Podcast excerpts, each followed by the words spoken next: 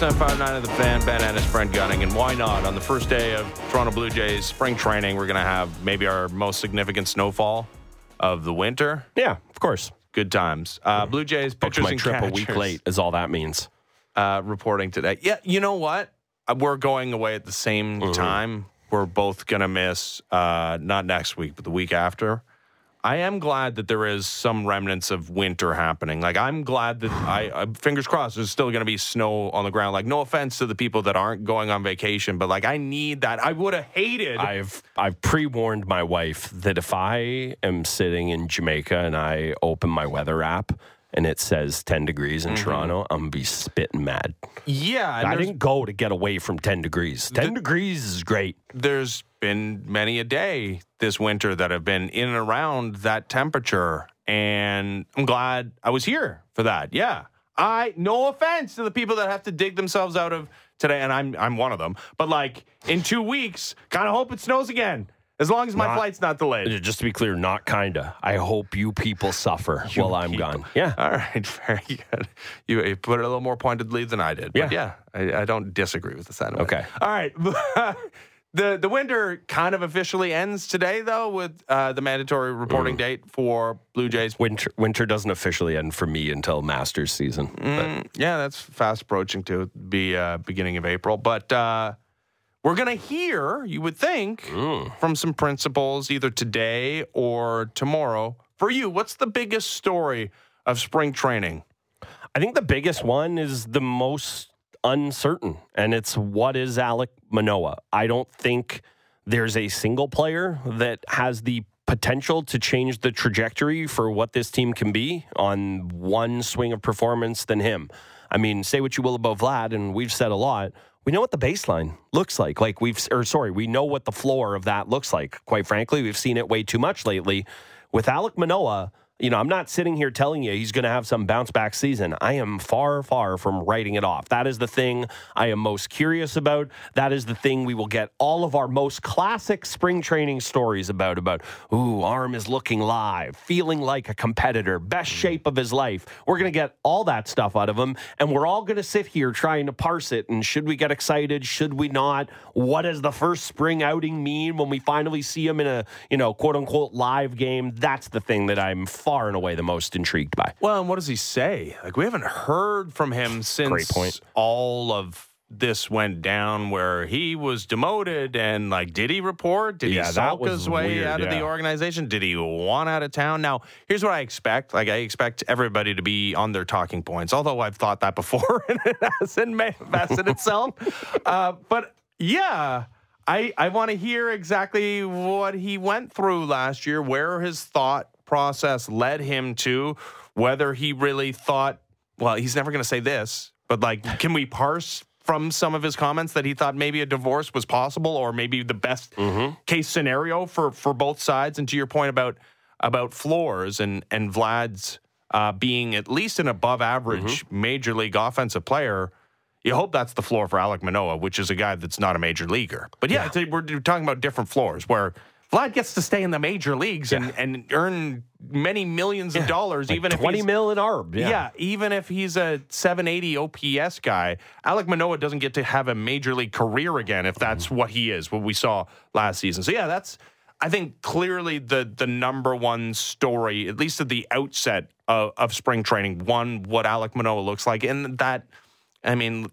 We should all be reminded that these spring training games don't mean much one way or the other as far as results. Even if, if Alek Manoah looks amazing or if he looks horrible, it, it means nothing. I would, yeah, I, I just, and it's a great reminder, but what I hate in a spring training outing, and we heard this from some of him when he had like the rehab outings or that one day when he got like lit up by all the 18 year olds and 19 year olds.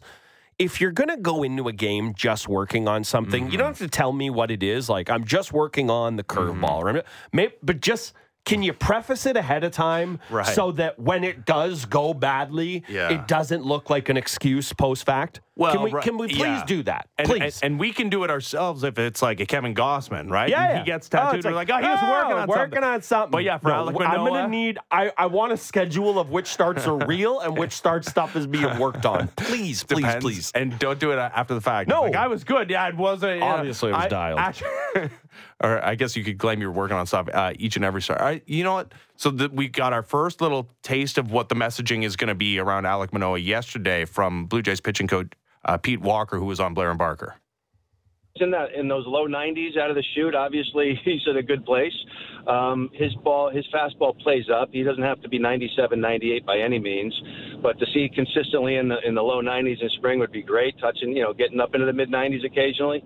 Um, and but I, I, the biggest thing with him last year was just that that tempo down the mound and and his his bounce around the mound. To be honest with you, how he's feeling, how he's moving. Um, we just want to see all those positive signs again that we've seen in the past, and, and I expect to see it. I mean, I, I have no doubt to be hon- and personally, uh, I'm sure there's a lot- you know there's doubters out there, and that's that's the way it goes in this game. But I, I know the guy. I know Alek very well. I know the passion. I know the, the dedication this off season and the will to be good or the will to be great. you know, not everybody has that. Yep. So I, I expect I expect a huge bounce back from him, and and you know, and again, we we still have to have depth. I mean, we have other guys. We got Bowden Francis, uh, who looks fantastic, and is for me as a major league pitcher. Uh, Mitch White bounced back at the end of last season. Um, you know, obviously Yariel Rodriguez and Tiedemann knocking on the door. So. We're, we're in a good place, um, but there is it's competition. Guys, got to be good. Yeah, that's good. Uh, that's all well and good, and uh, and and not something I, I I wouldn't have expected Pete Walker to say. I will say that, boy, Blue Jays do have a lot of guys that will be talking about what shape they look in this season. We did the whole thing like, and listen, I'm not body shaming anyone. Yeah, like yeah. these are r- legit You questions. better not. You know Manoah will come for you. That's right. But s- there were serious questions about the the physical makeup of Alek mm-hmm. Manoah yesterday impacting his performance on the mound and and this is a he's a massive human being to begin he's never mm-hmm. going to look tiny but No. there are degrees right Sabathia, right? yeah, and Vladimir Guerrero Jr. Obviously, we know in the COVID year and and his uh, lack of fitness mm-hmm. impacting his performance there, and him being explicit in talking about it. You wonder about Alejandro Kirk, whether you know some of his lack of performance since being an All Star is impacted. Like there are a lot of guys that I think we're going to be looking at the images uh, images of, and the people that are down there and getting firsthand accounts as to like what kind of physical shape they mm-hmm. look in headed into this season. Yeah, there's going to be a lot of. It's not even like body language doctoring. It's just it's just body doctoring. You're like, mm, let me let me eyeball this guy's mm-hmm. BMI. Is a lot of what's going to be happening there. And look, you know, I know people get uncomfortable about it at times, but they're professional athletes. It's a fair thing to criticize or at the mm-hmm. very least question. And yeah, I think that's what a lot of people will be looking for. The other thing that jumped out to me about about that quote from Walker. And, you know, obviously a pitching coach is going to be as bullish as anyone on the, the staff that they've got at their disposal. But if all these guys pan out to varying degrees, and I'm throwing Manoah in there, and you, you mentioned, he mentions Rodriguez and Francis, you know, people always need pitching in, baseball, and there's still holes on this team. I'm not sitting here saying that they're going to make a trade in the early days of spring training or something, but if that rotation is starting to shape out beyond what you can bank on in your Berrios, Gausman, and I guess Bassitt, well, not I guess Bassitt, but Bassitt and Kikuchi, that if if you see what you want from Manoah and you see what you want from Rodriguez and you see what you want from Francis, all of a sudden you've got some chips. Because all we ever talk about is the lack of chips this team has from a prospect perspective, and that's all well and true. But if they've got major league ready pitching, and granted, you need to have some options there. We've seen what happens when this team only has five major league arms.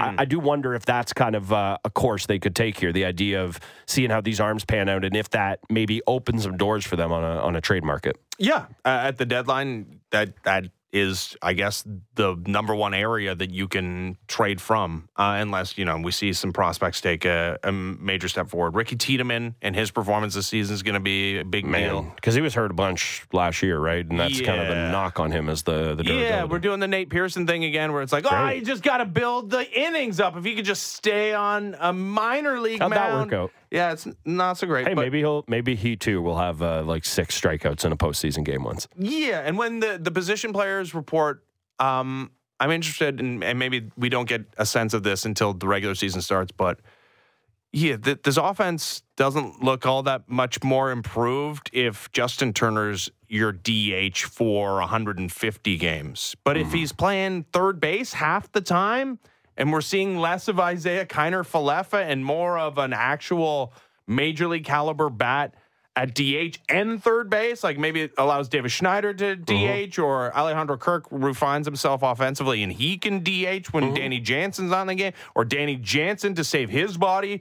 Uh, is is DHing anyways anything that can keep Isiah Kiner-Falefa off the field I think would be a benefit to to this team. And and I don't know if we're going to learn that during spring training. It's just one of the, the bigger questions I have uh, surrounding this Blue Jays team Yeah, that was one of mine. Is who's going to play third base and what does that do to the makeup of your team? You know, uh, Davis Schneider's a guy that's been bandied about. He could play a lot of different positions, but you know, it's odd to go from the team where you were the defense and pitching team last year to the offense is going to be a little bit improved, but the defense, you know, you third base, like say what you will about Matt Chapman, was a plus plus plus defender for a really long time. And you know, I know he had the finger injury at the tail end of the year, maybe that affected it, but you're going to downgrade in in that at that position defensively. And despite how porous Chapman was, depending on how much DH Turner's playing, I don't know that that position is going to be improved much offensively either. No, it's not. Isaiah Connor Falefa, uh, he can do some things. He can be on your team, I guess, as the 26th man. What a what a ringing endorsement. He can be on your team, I guess. yeah, as a defensive replacement late. I don't think it's somebody you want starting too many uh, baseball games. Anyways, it's going to be great to see just the images out of Dunedin. Oh, the I don't. Pop that- of the that's what I was gonna say. I don't. I don't need the images. I need that. I remember cutting audio a long time for the job here, aren't and I kind of doing it? It's not the same though. Uh, unfortunately, you punching the pocket of your hand does not have the same zip as a crisp two seamer being being thrown from like seventy yards away. It's it's just not the same. The crack of the bat as well. Oh, I can't wait. There is there no sport sounds better than baseball. Like I like other sports better than I like baseball. I know that like Professional yodeling? Uh, no, I'm, I, I'll take baseball uh, o- over that. Professional darts, uh, Yeah, don't yeah. tempt me. But there is no sport that sounds better. Like some sport, some sounds in other sports can rival it. Mm. Like bar down, overtime goal in a road arena where the fans are quiet and just the Mm. players are going nuts. That is a really sweet sound. But that's just Mm. one. Baseball has a million of them. Far and away the best sounding sport. Oh yeah, that was that, That was was the best one. one yet. That was really- Don't do it again. You're not getting better than that. All right. Uh, again, Blue Jays pitchers and catchers, mandatory reporting day today in uh, Dunedin. First uh, spring training game coming up uh, on Sportsnet later on this month. Uh, happening today at, at around noon Eastern time. Tiger Woods is going to play professional golf again. Brent at uh, his own Genesis Open Yeah. the the tournament that he hosts at uh, Riviera Golf and Country Club in Los Angeles. Mm-hmm. Last time we saw him, it was freezing cold in Augusta, and Yeah. he had plantar fasciitis, and, and he made the cut, which is oh, kudos to you, Tiger. He's a winner. That was his but, win. But then he was like, "I'm going home," Yes. and we're like, "Okay, that's fine." That's fine. Good. Do whatever you need to do, baby. he subsequently had ankle surgery. He's back though. He is back. He has a new clothing brand, which I think we'll probably also discuss Uh-huh. uh, here. What are your expectations for for Tiger? I hope better than the clothing brand. If I could just quickly give my uh, my opinions there. There is, you know, I said this when you know, this will shock you. I've been talking a lot about Tiger's return uh, with various buds. I really hope this isn't the case, but is this going to be like if you ordered Tiger off a Wish? Like he's not wearing Nike anymore. Hmm. He's even more old and decrepit. He still looks like from afar, if he's not doing anything, he looks like the guy. But once you put it into action, how's it going to go? I've made the case a million times. I will make it again that I wish, I wish he would have it in him to just give us all the moment, but he can't. And Mickelson winning his major at 50 whatever years old has given Tiger, I think, this, you know, not that anybody else needed more of a chip on their shoulder, but I can't let Phil have that one over me. And I think it's a fool's errand to think he's going to win another major. I thought that in 2019, but man, this is so much different. This is such an older version of the guy. It's sad, quite frankly. It's it's not a contact sport. Like Tom Brady, he wanted to play forever. But once every three weeks, he got fallen on by a guy who's weighing 300 pounds, running as fast as he can at him. It's like Tiger, you know, I know it's grinding on his body, but he just has to walk around a golf course. Like he mm. can gut through it as much as he wants. It's, I wish it wasn't the case. Please, please prove me wrong. But it's sad. It is. Oh my God. I'm shocked to hear you so depressed about the whole thing. Because, yeah, last time we did see it, he made the cut at Augusta. I, I understand. Like the, the field that Augusta National is, it's a weird one to talk about Yeah. because it's, yeah, it's Yeah, like it's Sandy the- Lyles are poking Yeah, around. it's the best players in the world, but also like not the, The worst, deepest yeah. field. But and this is also an elevated event this week, so Mm-hmm. it's a it's a limited field and a weirdo cut where if you're within ten shots of the lead, you get to play the Yep. weekend as well. Um, he's just another guy now, as far as like the- just his, his ability to play Mm, yes. in a tournament. But other just another guys do win, like on occasion. Yeah. Like I, I, I, I'm shocked Nick to hear Dunlap, amateur, one. I, right? Like he he is just another guy. I'm also interested. This is such an uh, um bizarre point in the PGA Tour's history with what we thought was going to be an amalgamation with LIV and the Saudi Investment Fund, and then the every sports team owner in North America giving them three billion dollars and what that means to Yeah. the future of this sport and how invested they are in Tiger Woods being the guy that he said he was going to be, like mm-hmm. a tournament a month Yeah. outside of the majors. How invested they are in him not embarrassing himself. Yeah, they they should be. I think it is such a it's such a fine line for the tour to walk because it's Tiger Woods. He is still still the guy that makes casuals care the most. I don't I don't care. Brooks Koepka, Bryson DeChambeau, Jon Rahm, mm-hmm. my boy, Rory McIlroy. Mm-hmm. You could amalgamate all of their fan bases into one golfer, and that guy being in the final group would not mean as much as Tiger being within five shots of a lead on a Saturday. It wouldn't matter the same way. That is still the guy who moves the needles most for casuals. And golf is such a sport where the casual is who you need to rope in. It's what makes the ma- it's what makes the major special is that the casuals do watch it and that is still the guy and it is it is such a fine line for them to walk of still propping up and promoting rightfully so Tiger Woods but you need to sell what the actual product is right now. And hey, again, prove me wrong, Tiger, but I don't think it's it's him in terms of the product that's going to win. I would. I think I'd you're love just to be you're, you're just prepping yourself to not be disappointed. No, because I was the guy who forever shout out George Russick doing our morning show in Calgary. Would he would forever tell me Tiger's done, Tiger's done, and I never wavered that there was always that chance. There was always that magical Sunday. We would always have Jack's 86. Mm-hmm. We got it. Jack Jack didn't also have a 92. Mm-hmm. Like Jack in 86 was special because it was special. That Tiger 2019 Masters, like I could cry thinking about it right now. It was such a special moment. But it's because it was truly special that I feel that way about it. Again, I would love to be proven wrong. I'd Some love for him to since then. yeah, just a few. Mm-hmm. He's a different guy. He was old and decrepit when he did that, and it's only gotten worse since. Now, the one little piece of argument I suppose you could say is that the tour has got worse. Mm-hmm. Like, you know, I'm not going to Yeah. overstate what it means to Yeah. lose a few of these guys, but I don't know. It's easier to win a golf tournament when Jon Rahm's not in it. Brooks Koepka's not in it. Cam Smith's not in it. It's easier to win those golf tournaments now. Mm-hmm. Super tight field. Everyone there's good. It's not going to be easy.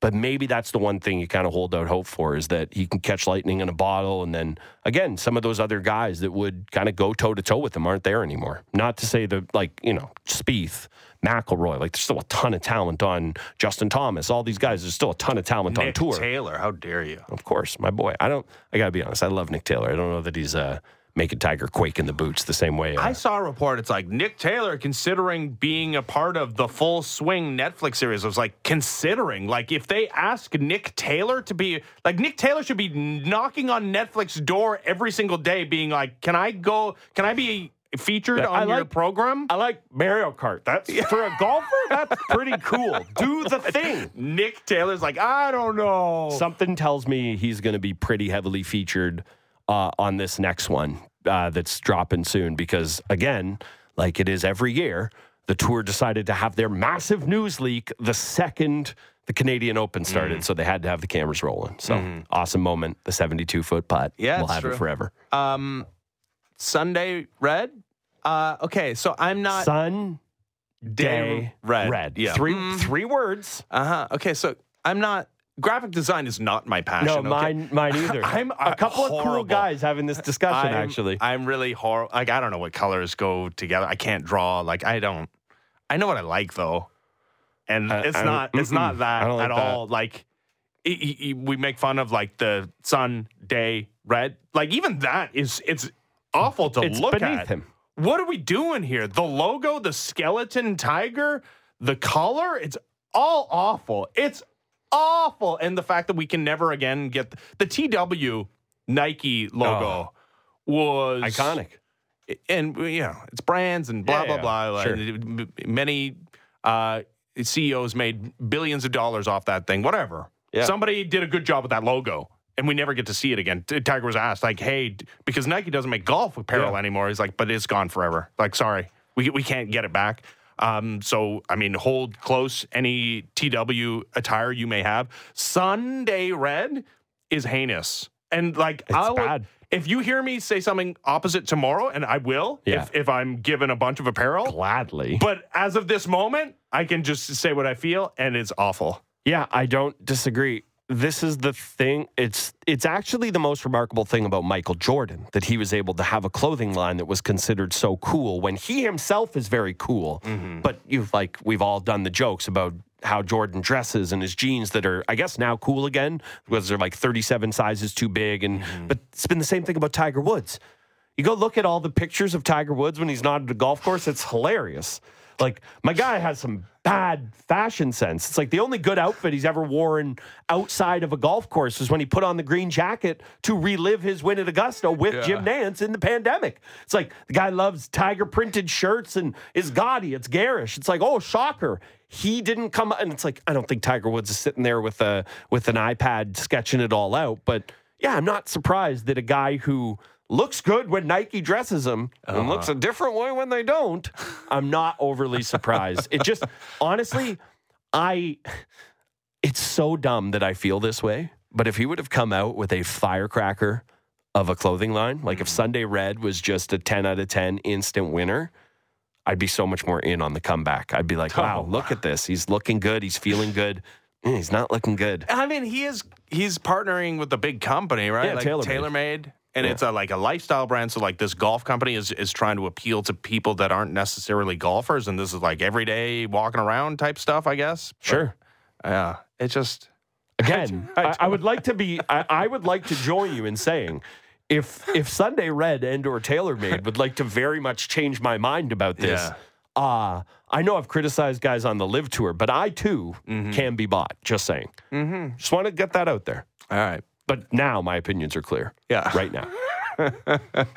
Just don't run back the tape if, in fact, we're on the take uh, tomorrow. No. All right. Prove me wrong. when we come back, we'll talk to Adam Stanley, newly minted Sportsnet golf reporter, as the Fan Morning Show continues. Ben Ennis, Brent Gunning, Sportsnet 590, The Fan.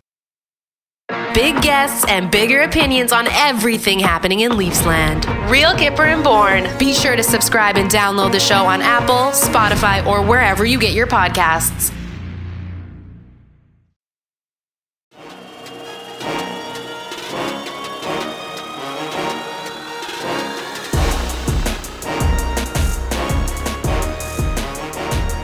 Fan Morning Show, Sportsnet 590, The Fan, Ben Ennis, Brent Gunning. Perhaps a more subdued atmosphere at Riviera starting today than was touch. in uh, Arizona last week for the waste management, wasted management Yeah. Nice. Phoenix Open, and uh, their CEO talking about, hey, we maybe got to tone him down a little bit Mm-mm. next year. Don't Take- you dare. We'll talk to Jason Demers later on in the program. He was there. Yeah, our man on the scene. You may have seen him. You- No, I don't know. If you, it would be it would be very mean of us, but I feel like he would appreciate the joke to just find the drunkest guy we found there and tweet out coming up next on Fan Morning Show. Yeah. I feel like he'd appreciate the joke, but it would be mean at the same time. Yeah. So I, I, I guess they're gonna they're gonna tone it back. And part of the problem this year at that tournament too, it should be stated, and and the tournament CEO mentioned as much that the weather played into it. The fact that you had delays and not as much golf Yeah. on Saturday to to, to actually enjoy. Need played, more golf. played into it, but uh, yeah, there's some changes uh, afoot with that tournament. We'll talk about that and uh, other things with our next guest, who is, as I mentioned, the newly minted full time Sportsnet golf reporter, Adam Stanley. Good to hear from you, buddy. Congrats on the new gig. Hey guys, yeah, thank you so much. It's obviously, uh, you know, been working hard the last little while, but uh, support like uh, what I get from you guys means a lot. So I appreciate it. The Stanimal, the content beast. Uh, we we love talking to you on the airwaves. So yeah, man. Honestly, uh, con- congrats. Uh, couldn't have happened to a better guy. Uh, in in. I do realize that came across sarcastically, and I do mean it in earnest. Yeah, yeah, yeah, yeah. Whatever. Yeah, Good job. Blah, blah, blah. So we were just talking about it, uh, the waste management there. I feel like we have this referendum not every year, but every other to every three years. I feel like a couple years ago, the referendum actually went to the players when they had like the Chainsmokers having a mosh pit right as COVID was was breaking. Uh, what do you make of the discourse coming out of this event? I feel like we do this every every couple of years, and we go back to to finding our middle. Well, what do you make of it all? Yeah, I think the the waste management, like the line, like between waste management and like wasted management, Phoenix Open, like is we're we're finding it a little bit tighter every single year. Like where where is the line? And I think it just keeps getting pushed and pushed and pushed. And and I think this year was was a real tipping point. I mean, shutting down uh, alcohol sales, closing the gates uh, even for ticketed people, like that that's like next level kind of results. That's next level kind of actions that somebody had to say like we have gotten out of hand. And when the Waste Management Phoenix Open, with 100,000 plus people on site in a single day, somebody says to them, we've gotten out of hand, then yeah, they need to zoom out. They need to take a real hard look at what this is because I, I think every tournament, I mean, look even at the RBC Canadian Open, they've got two concerts, they've got a party hole. Um, they're, they're trying to take elements from the Waste Management Phoenix Open to make sure that it's not just a golf tournament, it's an entertainment spectacle and et cetera and et cetera. But there can only be one waste management Phoenix Open, and I think the players are going to be the ones who speak the loudest. And if this was too much, and if it's not going to be a signature event next year, uh, I, I do think that the field could suffer. And, and if the field suffers, then you know it's going to be one of those things where the tournament organizers have to think we got to we got to tighten things up a little bit. Yeah, it's funny you mentioned the the RBC Canadian Open because that's where my mind kind of went. Like, we want a rowdy golf crowd to a certain extent. Like, things feel like they matter when things are when people are interested and invested in them. But you know, I was right there with you a couple years ago at St. George's when we had guys doing snow angels in the bunkers there, and they kind of lost contain, and they did a good job of getting it back. But is this not kind of leading to a bigger question of what? People want to be as golf fans and who are golf fans because i've been kind of preaching it to anyone who will hear me that even if you're not the biggest golf fan there are far worse ways to spend your saturday or your thursday than walking around on a beautiful piece of property in the sun. Like it does feel like the golf consumer at least in person isn't necessarily the golf sicko that's watching all of it on yeah. tv like it does feel like we're having a bit of a conversation of what it means to be a golf fan as like an in-person event. Because yeah the phoenix open is what it is but we've had this here as well. Yeah, I think it's like what what is entertainment products and, and what are you going to spend your money on these days? And I think that if you can get if you can get value, like again, you think about uh, what, the things that you just mentioned at the Canadian Open, and we use that because that's the example that's right in front of us. That more more often than not, someone who's a sports fan who lives in the Greater Toronto area will will have the opportunity to attend that. And I think for for the reasons that you just mentioned. If it's you know a, a Saturday in June and it's going to be 23 degrees and you're going to go hang out and have a couple beers and enjoy and enjoy the buzz, enjoy the atmosphere, hang out in the sun, kind of do your thing, walk around. You don't have to be restricted to a certain place. You can get together with two friends, five friends, 12 friends, any of that sort of stuff and, and it's and it's value. You know, you're going to watch a sporting event, you're going to go to a concert, you're going to do this, you're going to do that. But all of that being said, it doesn't really sound like that's someone who is you know 70 who's played golf all their life who just wants to go uh, and and clap along with Mackenzie Hughes making three birdies, right? Like it it, it does seem like it's going to be a different kind of person, uh, male, female, young, old, um, sports fan, golf fan, not a sports fan, but just want to see, you know, Florida Georgia line, whatever it may be, who, who wants to come and spend their money and enjoy the game. And, and I don't think that we, as fans of golf, should be judging people who want to come and just enjoy enjoy golf. Mhm. But I'm going to put golf in this instance in maybe air quotes uh, because it's it's not just about that. And and I don't think that we're at like a tipping point. I think we're at a time where it should be celebrated. Yeah, and and I I see the images, and I eh, I I I I don't think it's a great look for any sporting event to People have are people. dumb, yeah, for to, sure. to have people falling down. And I don't. I certainly don't want anybody to get hurt, but I also don't want Zach Johnson speaking about it. Like honestly, like I can, so can I have my cake and eat it too? Because like I don't want like the privileged golfer who's yeah Dude, never yeah. had to work a day in his life. This and, is the new no love. Oh, and I know these aren't necessarily working class people because it's a very expensive tournament to get into too, right? Like and and and especially to travel to. But maybe this is your entire entertainment budget for the year to go down to that thing. I don't like just shut up, Zach Johnson. That's all. That oh my dude, when I was like when the guy who asked Zach Johnson those questions was like, eh, how many you know how many times? Oh, I played. guys played this tournament like 18 times. it's like why do you come back? Oh, I like the greens. Zach Johnson. Oh, God. it's like this is ridiculous, dude. This is ridiculous. Yeah, I can find some Bermuda to, to putt on in other parts seen- of the world. I'm I'm sure. Yeah, it's it's nuts. It's like you're you're right. We can all make this case, but let us make it, please, not you. And the other thing I'd say about this is, you know, we talk about this because it's a bit of a new phenomenon to golf, but people have been going to baseball games not caring about baseball for a hundred years. Like it's like, yeah, I'm going to sit outside. I'm going to hang out with my friends. I'm going to drink a beer. Maybe I'll care about the game at some point in time. A lot of people go because they love it. A lot of people go because it's a good place to to kind of hang out. Uh, the, it- we can't talk to you without talking about. Uh, sorry to the Wasted Management Open, but the biggest story in, in golf, and uh, it's Tiger returning. You know, I I did my spiel that I often do of I wish he would just give us the last grand hurrah, but he never will. I don't think we'll ever see the Tiger where he says, "All right, this is my last competitive tournament." What are your expectations? Am I off base in thinking he should just effectively hang him up? Where are you at on on the big cat now?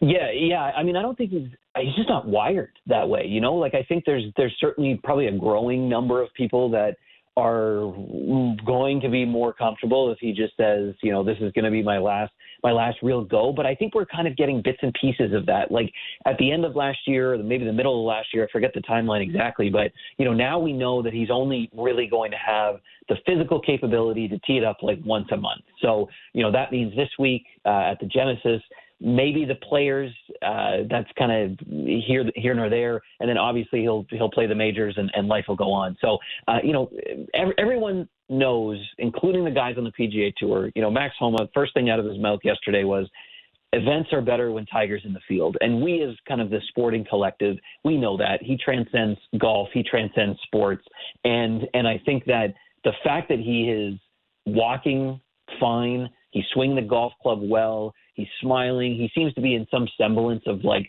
a state of joy right now, and he can do it. And I think that we should be celebrating that and, and enjoying that. Uh, the expectations from me are probably not that high for him, especially at this golf course. He's never played it all that well. Um, but Tiger came out there and said, "Well, what? Hey, Tiger, what do you want to do this week?" And he's like, "Well, a win would be nice." Mm. It's like, "All right, man, sounds good. We'll we'll see you. We'll see you Sunday, maybe." Uh, otherwise, we'll see you Friday night. So, um, uh, yeah, quickly, uh, two points. You know, he says his ankle feels better 100%. He's walking clearly much better. Uh, the golf swing has never gone away. Uh, he says he's not working with a coach, though, because only he can know what his body does. Love Um, that. And I think that the uh, the effort that he's going to put in, in inside the ropes, he, he's always has got this burning motivation to want to play well. And um, you know, for us as as people who are watching it, guys, the guy's 48, 49 years old, greatest of certainly the modern time, maybe the greatest of all time.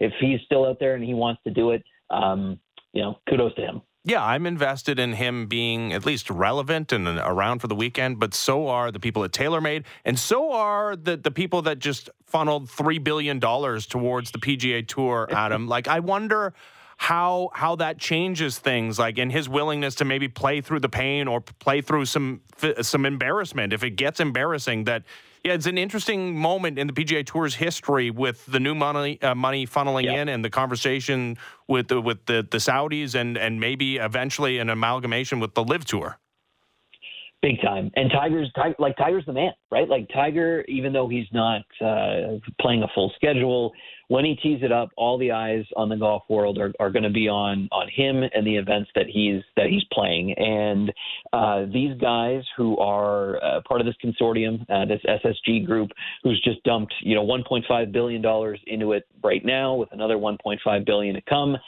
they're they're business people. They have created a for-profit enterprise, and there is no better way to make a profit with men's professional golf than to have Tiger Woods involved in said product. So I'm sure that they. Uh, you know, they, they don't want to push Tiger to, you know, play more and hurt himself and then have to be on the sidelines for longer. But uh, when it comes to an opportunity for these guys who've made a living out of making money to make more money by investing in men's professional golf. They want Tiger Woods either around to be playing, uh, either around with his uh, voice and presence, or with his ideas. And I think that uh, he is involved with all of those right now. And, and I'm I'm positive that because you know the, the PGA Tour as it stands right now, excuse me, is a nonprofit, but this new PGA Tour enterprise is a for-profit, which means they're not just giving money out of the goodness of their heart. They want to make more money back and Tiger is the is is is the money you know the money man. He's the way that men's professional golf is going to make money. So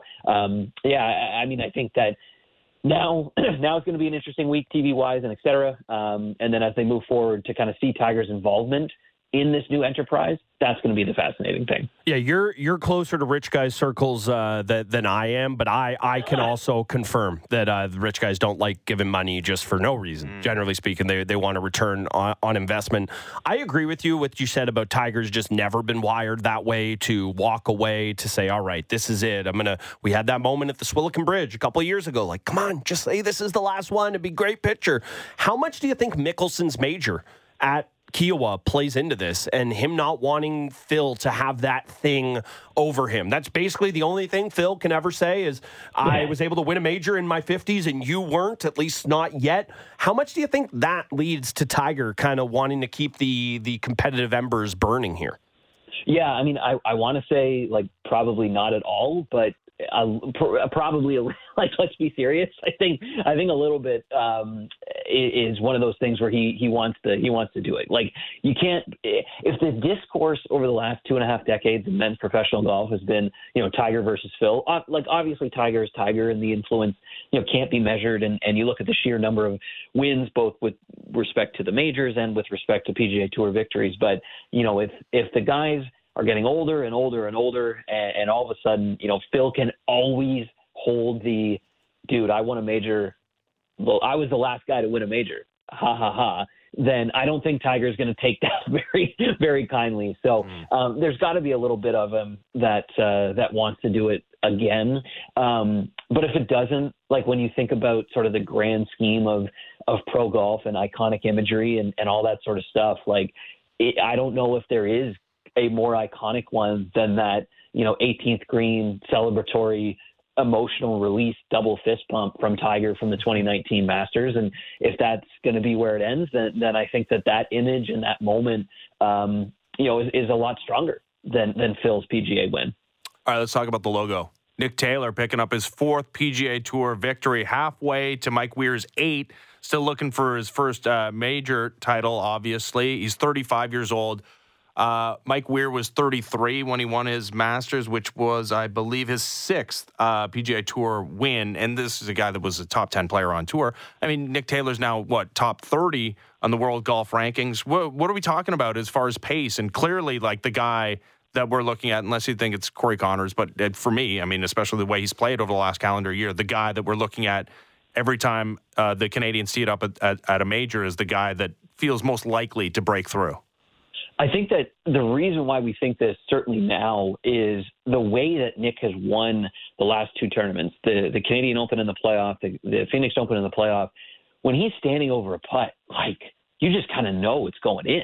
And, and you know, if there is one Achilles heel to Corey Conners' game, who may be the best ball hitter, you know, on the PGA Tour, as Derek Ingram, his coach, likes to call him, you know, he's we know he's going to flush it, but he he's he's struggled with the flat stick. He's he's improved mightily uh, over the last maybe year or so, but not as much as Nick Taylor. I mean, strokes gained putting for Nick Taylor two years ago, he was 120th, 130th, something like that. Last year he was 40th. and this last week, excuse me, he was first with the flat stick. So when it comes to to winning majors, you know, Nick hits it long enough. He hits it pretty darn straight. But on the greens, that's the big difference maker. And if you're going to go to some of these uh, golf courses where uh, you know you're going to have to putt well to to you know make those par make those key pars um, to avoid the bogeys to make birdies when you need to. I mean that that's going to be Nick's big dif- differentiator, and I do think that he has all this burning confidence inside of him now, knowing I've won my national open. I have won a big event at a big golf course in the Phoenix Open. Uh, what is the logical next thing? He went toe to toe with Mickelson a couple years ago, man. He, he yeah. did. He took him down. At, took him down at Pebble, you know. And and I think the the only thing that's probably holding Nick back is the lack of experience at major championships. Mm-hmm. You know, you got to get in the mix to have a chance to win, and he hasn't even been in the mix yet. So I, I think if he does that, you know, a little bit, then he's not going to falter, which is great. But you got to get there first. Yeah, he's only played the Masters once. He was T twenty nine. Uh, so we'll we'll see how he uh, fares at Augusta, where you will be. Man, are you counting down the days? I can't. Yes, I can't wait. It's uh, it's gonna be a fun gonna be a fun year telling the stories on site. You know, we'll start with the players, and then we'll get back to Augusta National, and um, you know, obviously four Canadians uh, in the field this this year. Hopefully, we'll get to number five. But the the neat thing, you, you bring up Nick and the Masters. So qu- quickly on that, mm. Nick and Adam they played the Masters last in 2020. It was the November one. So for for someone like Nick, yeah. you know, it's going to be a totally new experience for him because a it's the springtime, and b there's going to be fans around, and c he's probably going to be a sneaky dark horse pick by a lot of people sure. to have a nice week. So, um, you know, that, that could be, that could be a lot for him, but you know, he's 35 years old. He's not, you know, a rookie on tour. He kind of knows what, what it's going to take to, to play well there. And, and, um, it's gonna be pretty darn cool to be out there again for sure. I'm yeah. pretty excited for the practice round picture that that one of those guys is going to tweet out. I can't wait. Mm. Probably Mac. I feel like he's he's usually quickest with the the Twitter fingers. Can't wait. Mm. Yeah. he's quick on the draw for sure. No, it'll be great. Yeah, that's going to be the clearest indication that winter is over. Uh, Adam, again, congrats uh, on the full time gig here at Sportsnet. Uh, thanks for doing this, buddy. Yeah, thanks, fellas. Really appreciate it. Talk soon. See ya, Adam Stanley, Sportsnet golf reporter going to be at Augusta National for the Masters early April. Yeah, you man, you uh, you mentioned it there. Taylor's major record that T twenty nine is the best result he's ever had. Now the U.S. Open last year was a complete, or two years ago was a complete whirlwind for, or you know, it was last year. He hits the putt, the the, the putt hurled heard round at least this part of the world. Then he flies across the country. That felt like a lot being thrown at him, but yeah, you'd certainly like to see him start putting some results together there. And that win, it like I'm sorry, it doesn't count as a major win but it does in terms of what he accomplished. Like mm-hmm. him in the playoff, hitting that putt. It's not a major. It doesn't count as one, but he basically won one in terms of what he now knows he can accomplish with how big that putt was. You don't think that felt like him walking down, you know, Bethpage Black or pick your major venue? It had to feel exactly the same way with all the pressure he was under. 100%. And and yeah, Adam rightly points out the putts made, birdieing 5 of his final 6 holes Pretty down good. the stretch in Phoenix. If you're gonna win at the Masters, probably like a good idea to be a good putter. Yeah, but it's like putting there is just so different than putt. Like Will Zalatoris can't putt anywhere in the world, and he can putt there for some reason. So yeah, I don't know. It's a it's a weird venue. Experience is uh, always so important there, but he's a different guy than when he than when he last played it. Mm-hmm. Uh, Zach Johnson has won at Augusta, and it the amount it burns me that he has. if you could just pick win two majors at any two places, he probably has the 2 mm-hmm. Like maybe you'd say, well, I want Pebble at the U.S. Open instead of say, but he's won at Augusta and the Old Course mm-hmm. at St. Andrews. Mm-hmm. It's kind of un- unassailable. Mm-hmm. Then he also had that, oh, y'all can laugh. That was embarrassing when he mm-hmm. towed the driver a couple years ago. Mm-hmm. But God, he's now going to be remembered in infamy forever for sounding like a dweeb at the waste management. so yeah, just to revisit that, just leaned into the Davis Love of it all. so again, I like generally the sentiment that he's espousing. Yeah. I, I kind of do. Of course. Side and certainly I don't want anybody to get hurt, which is something he did mention mm-hmm. there. Like eventually somebody's going to get hurt here. And you look at the arrests, and like, there's somebody showing a chart year over year what's going on at that tournament. Like eventually, it's just it's yeah. That's that's not good. That's no. not necessary. I'm all for having a good time, yeah. and have had many a good time, and at points in my life look like some of the people yeah, yeah. that you you saw on Twitter. But don't end up in the clink. Yeah, I, I, not yet. And now that I have kids, I feel like that's it's like that part Yeah, of my never life say is, never. is is over. Rowdy But- trip to Buffalo with the boys when they're 21. But but yeah, Jack Zach Johnson's got to shut up. Yeah, Like, he's got he's just got to shut up. Just do less. It's the Paul Rudd from I Love You Man. It's like do less. No, no, still doing too much. Just say less. Yeah. Say less. It's not from you, man, and you're upset because like people were yelling during your swing. Like that's the thing you're most upset about. You don't care about people falling down. You're like, No. you're No. upsetting my golf round And- where I get millions of dollars. And they were chirping his terrible captaincy at the Ryder Cup. It's all personal. Like, yeah, it's like I too like to bring in like, and I also care about the societal ill when I'm just complaining about grievances I have. oh, what an embarrassment. In a world where golf is like getting sexier and cooler, we cannot allow Zach Johnson to make his way to a mic. Yeah. Never again. yeah, Max Homa is probably not doing that. Yeah. I don't think so. Mm-hmm. Although Max, that's like kind of the Max Homa crowd. I'm thinking they're, Yeah, they're- oh, yeah, they're, they're- they're more back in Max Homa than they are Zach Johnson. You think? All right. Time now for the Wake and Rake, presented by Sports Interaction, your homegrown sports book. 19 plus. Bet responsibly. Maple Leafs back in action. No Morgan Rielly. Who knows what cast of characters are also out tonight uh, as they're all dealing with various degrees of illness. Philadelphia Flyers are on a roll right now. Winners of four consecutive, trying to stay inside the playoff mix in the Eastern Conference. Ilya Samsonov going to get the starting goal again, as it looks like Dennis Hildeby is going to be his backup. The Maple Leafs are favored to the tune of minus 161 with all the uncertainty surrounding this lineup. The Flyers plus 135. The total is six, Brent. God, I wish the total was six and a half because I'd be slamming it. I still think I'm leaning towards the under, but honestly, until they prove me wrong, this is what the Leafs do when they're missing bodies and they're banged up. Mm. Give me Leafs to cover. You get a little juice there, plus 145.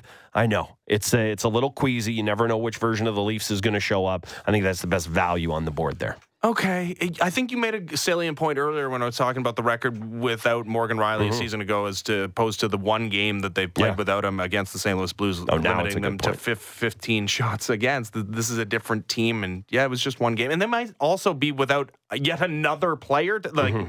William Nylander missed practice yesterday because of this illness. Yep. I I like the Flyers at plus 135 against what could be just a very diminished roster version of the the uh, Toronto Maple Leafs. I'm cl- uh, clearly not gonna gonna take them laying the the juice uh, at home. Uh, it is also at home. Like they're not they're gonna win Oh, consecutive home games. Are you nuts? It's a great point by you. All right. That was the Wake and Rake presented by Sports Interaction, your homegrown sports book, 19 plus. Bet responsibly. When we come back, talk to Carter Hutton, former NHL goalie, next as the Fan Morning Show continues. Ben Ennis, Brent Gunning, Sportsnet 590 The Fan.